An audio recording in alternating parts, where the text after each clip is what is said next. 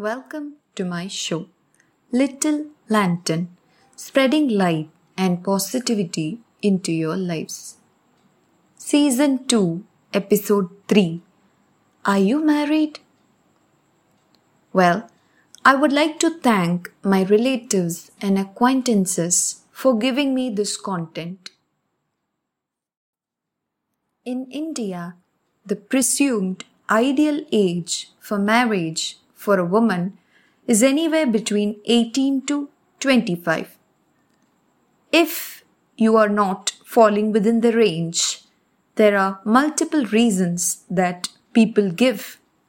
One, irresponsible parents who are not getting their daughters married. Two, overambitious woman who's wasting her fertile age. Three, something is wrong with the woman. Maybe she should get checked. Women sometimes don't want to get into marriage commitments because of several reasons. It could be that she has set some financial or career goals that she would like to fulfill before getting into the commitment. Or she might not need a marriage at all and enjoys her own company.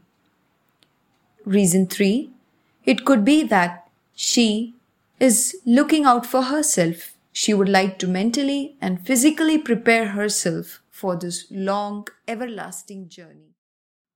It is an established fact that many women in India, the married women, are suffering and suffocating because of helplessness. The patriarchal systems of yellow threads, Mangal Sutra, and the wedding rings have kept them bound. A bird in a cage is a bird in a cage, no matter if the cage is made up of gold or if the bird is being fed with the best fruits and nuts around the world.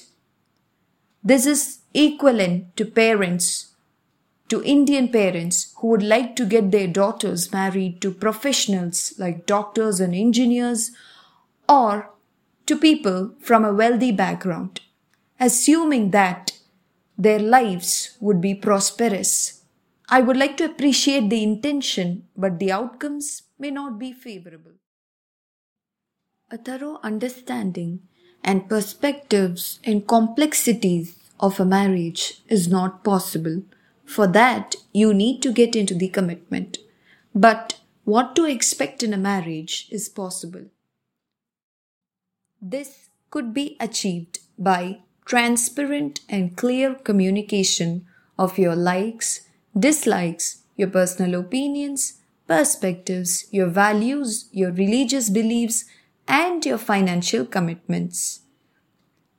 You need to understand if this person is compatible to you. Compatibility, unfortunately, in an Indian context means something else.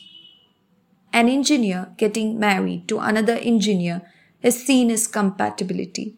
A doctor getting married to another doctor. Well, this we can call it as professional compatibility. But out of your workplace, you are entirely, completely a different human being. You need to talk that up. If you're coming up with remarks such as the previous generation had little or no access to communication till their marriages, but yet are leading a successful life. I would like to say that, well, for some of them, it really worked out. They found their compatibility. Some are still suffering in silence, and the patriarchal system doesn't allow their separation after decades of marriage. This compatibility is diverse for individuals. As in my case, I love riding bikes. I have a bike of my own which I value and respect it with all my heart. I never would want to get married to a guy that doesn't understand the significance, who belittles or disregards this particular aspect of my personality.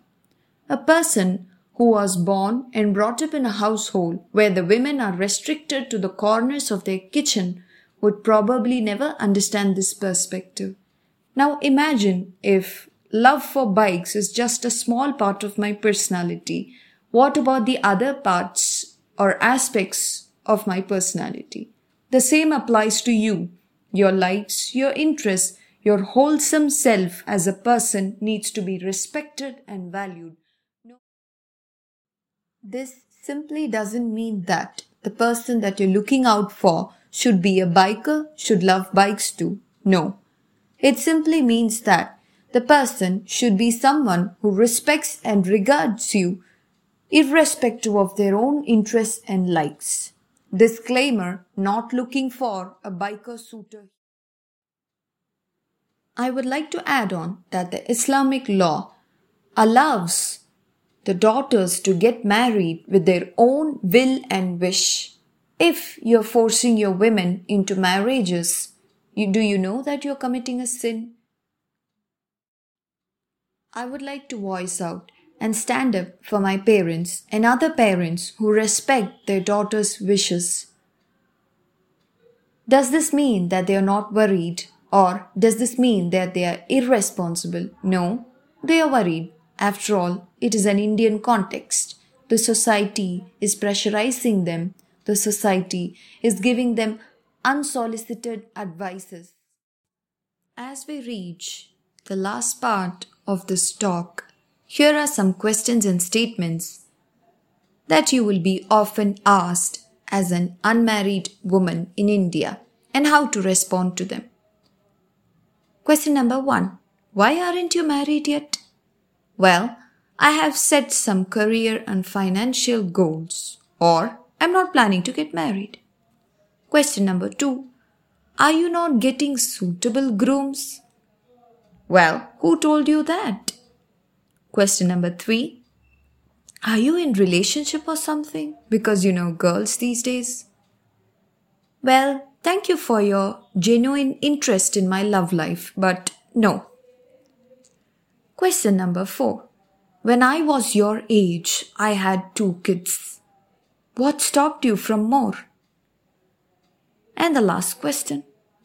Don't you want to have kids because this is the right age? Take out your phone and show your nephew or niece's photo. Thank you and sending love to you.